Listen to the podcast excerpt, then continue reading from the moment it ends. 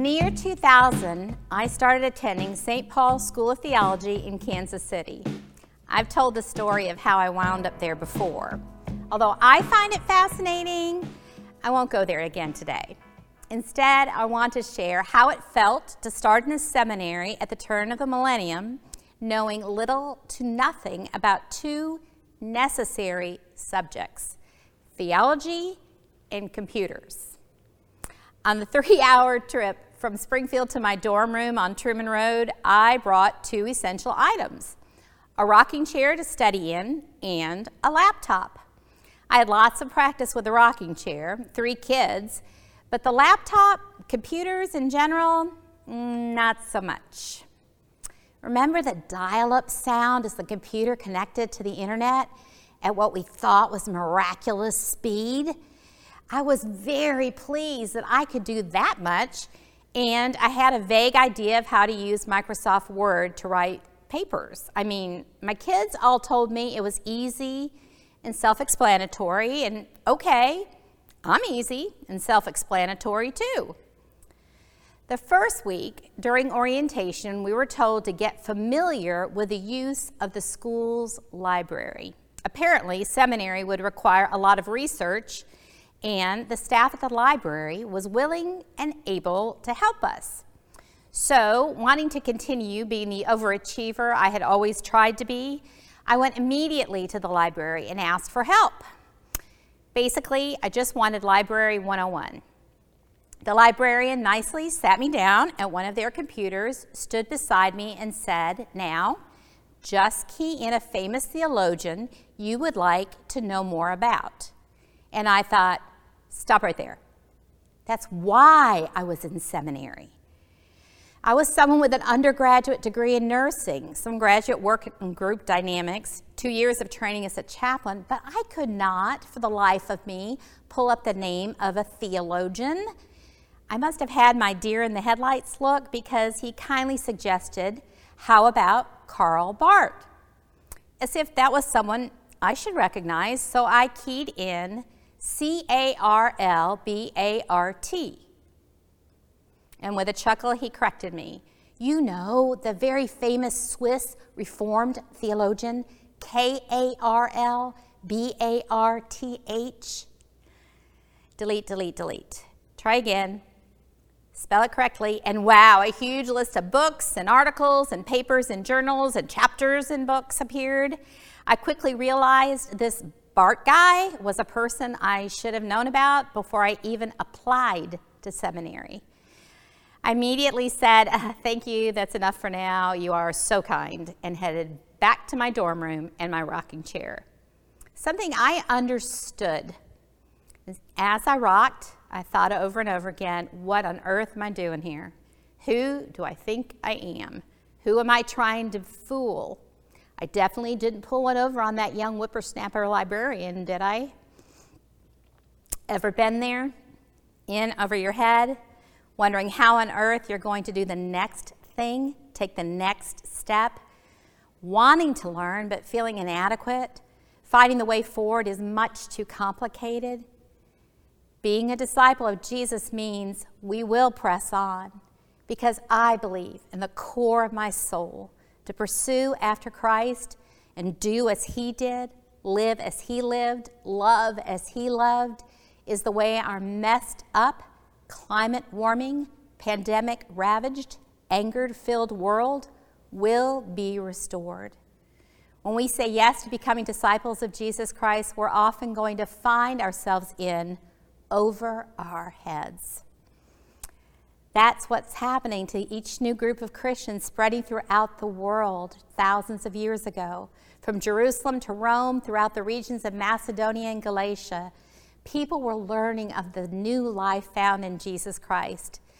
They have learned of the one true God who loves them and is for them. They have learned that the way forward will mean that all people have value and they are called to care for the widow and the orphans. Their experience of freedom that comes from knowing their identity is in Christ, who gave himself up for their sake.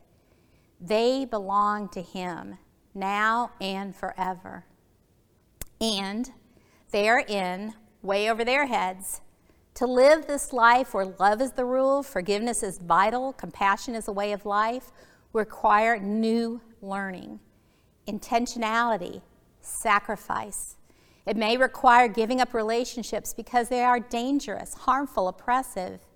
It may mean letting people into their life they would have chosen to exclude, rethinking societal rules of patriarchy, slavery, oppression. The writer of Ephesians understands how difficult it is to press on. He knows it feels as if you're swimming upstream and being pushed and pulled backwards. He knows how much easier it would be to go back, but there can be no going back. He's writing with urgency, with a sense that those hearing these words are being given the privilege and the responsibility to change the world. Their world then, our world now, desperately needs what they have to offer. They have Christ, the hope of the world, the Savior of the world. Hear these words from Ephesians 5. I'm reading from the message version. So watch your step, use your head, make the most of every chance you get. These are desperate times. Don't live carelessly, unthinkingly. Make sure you understand what the Master wants. Don't drink too much wine, that cheapens your life. Drink the Spirit of God, huge drafts of Him. Sing hymns instead of drinking songs. Sing songs from your heart to Christ. Sing praises over everything, any excuse for a song to God the Father in the name of our Master Jesus Christ. So watch your step, use your head, make the most of every chance you get. These are desperate times. I hear the Apostle Paul speaking through the ages in these words.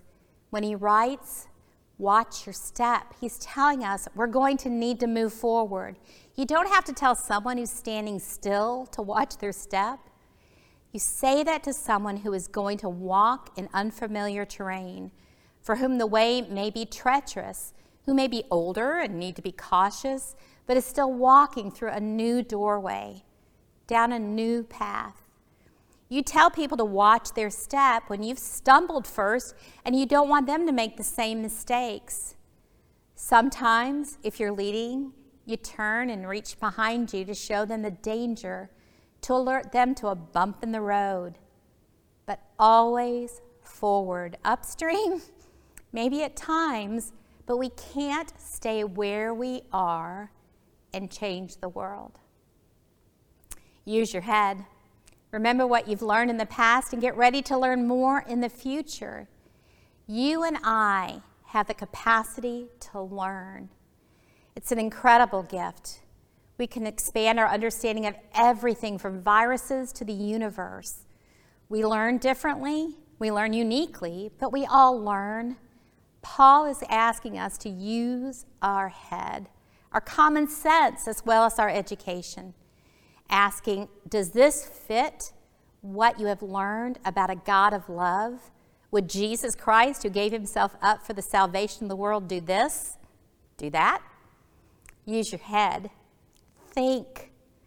One of my favorite passages of Scripture is found in Paul's letter to the church at Philippi, where he writes, Finally, beloved, whatever is true, whatever is honorable, whatever is just, whatever is pure, whatever is pleasing, whatever is commendable, if there is any excellence and if there is anything worthy of praise, think about these things. Keep on doing the things that you have learned and received and heard and seen in me, and the God of peace will be with you. Use your head. Make the most of every chance you've got. These are desperate times. Let's think about that for a moment. Thousands of years ago, Paul wrote they were living in desperate times. And they were. Of course they were. Death from war and illness, children died often in infancy, and mothers in childbirth. No one understood what a germ was or the importance of washing their hands. Diseases ran rampant, and entire populations were decimated.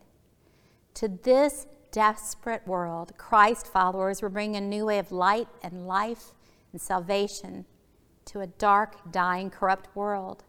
They were risking their very lives by standing up for Jesus and the people he loved the marginalized, the outcast, the forgotten. The world was spinning out of control, so much so that God came to redeem it.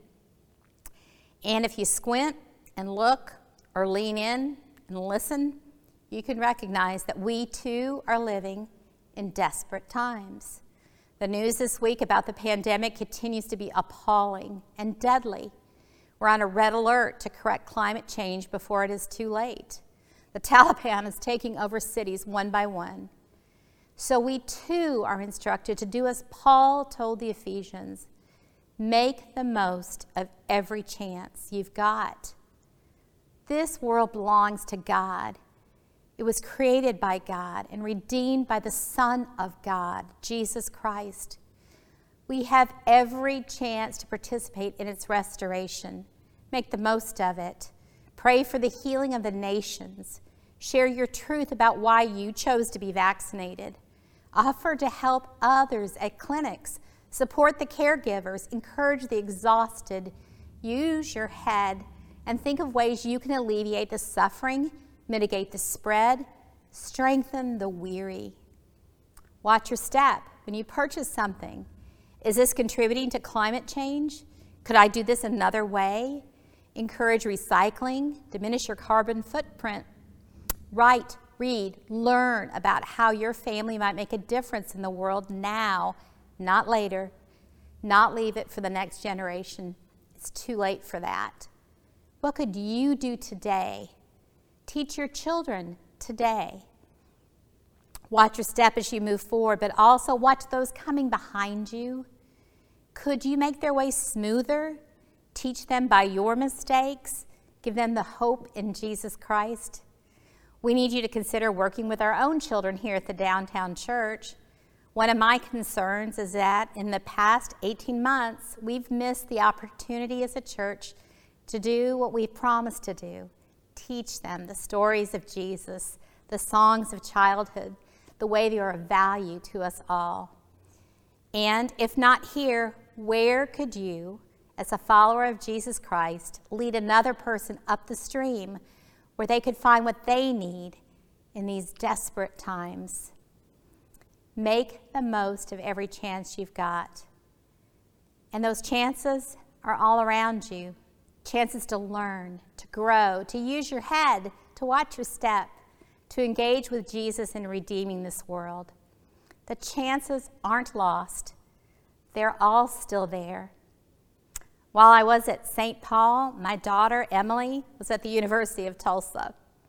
When I would be working on my laptop and becoming stuck about how to fix something, put in a footnote, a line right or left or whatever, I would call her and she would walk me through it, or I would send it to her and she would fix it.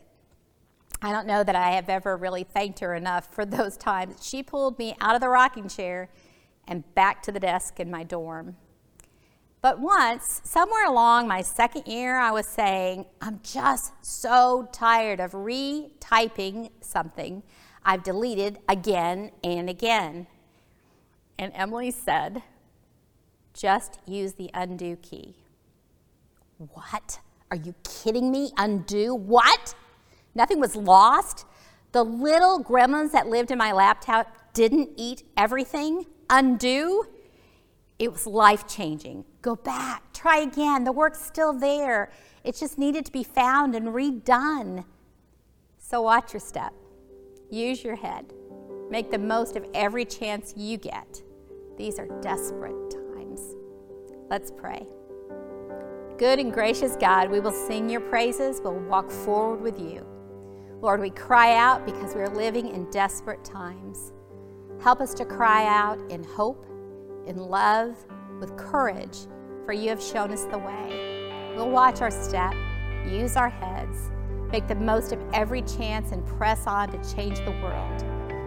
In the name of Jesus we pray. Amen.